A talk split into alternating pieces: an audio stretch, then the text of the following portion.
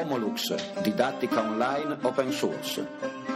Lezioni di grafologia moderna, ispirate dal libro Leggere l'anima di Riccardo Bruni e Sergio Sapetti, Psiche 2 editore.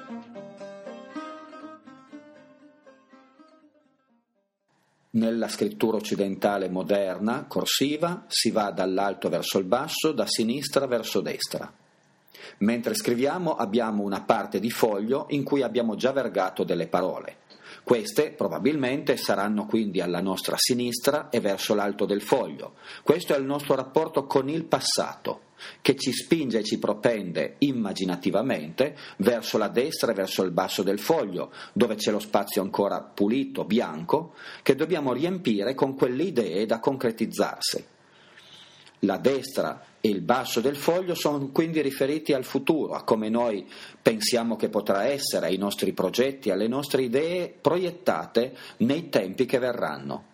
Viceversa, legarsi al margine sinistro del foglio e legarsi quindi ad una zona deputata ai ricordi, alle zone che ci hanno generato nella nostra vita, è un riferimento al passato.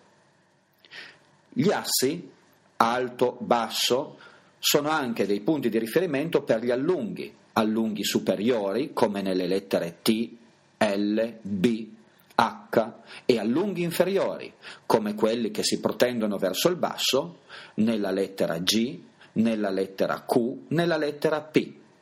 Quando andiamo verso l'alto i nostri muscoli sono più leggeri, più distanti dal corpo e hanno quindi un approccio più con il piano mentale e sottile.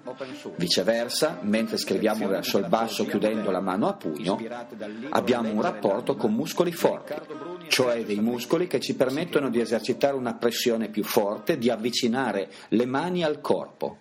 La relazione quindi con gli allunghi inferiori e con la parte più bassa della scrittura è una relazione con il piano concreto, con la concretizzazione e realizzazione dei progetti sul piano pratico.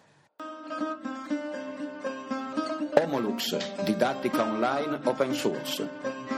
Lezioni di grafologia moderna, ispirate dal libro Leggere l'anima di Riccardo Bruni e Sergio Sapetti, Psiche 2 editore.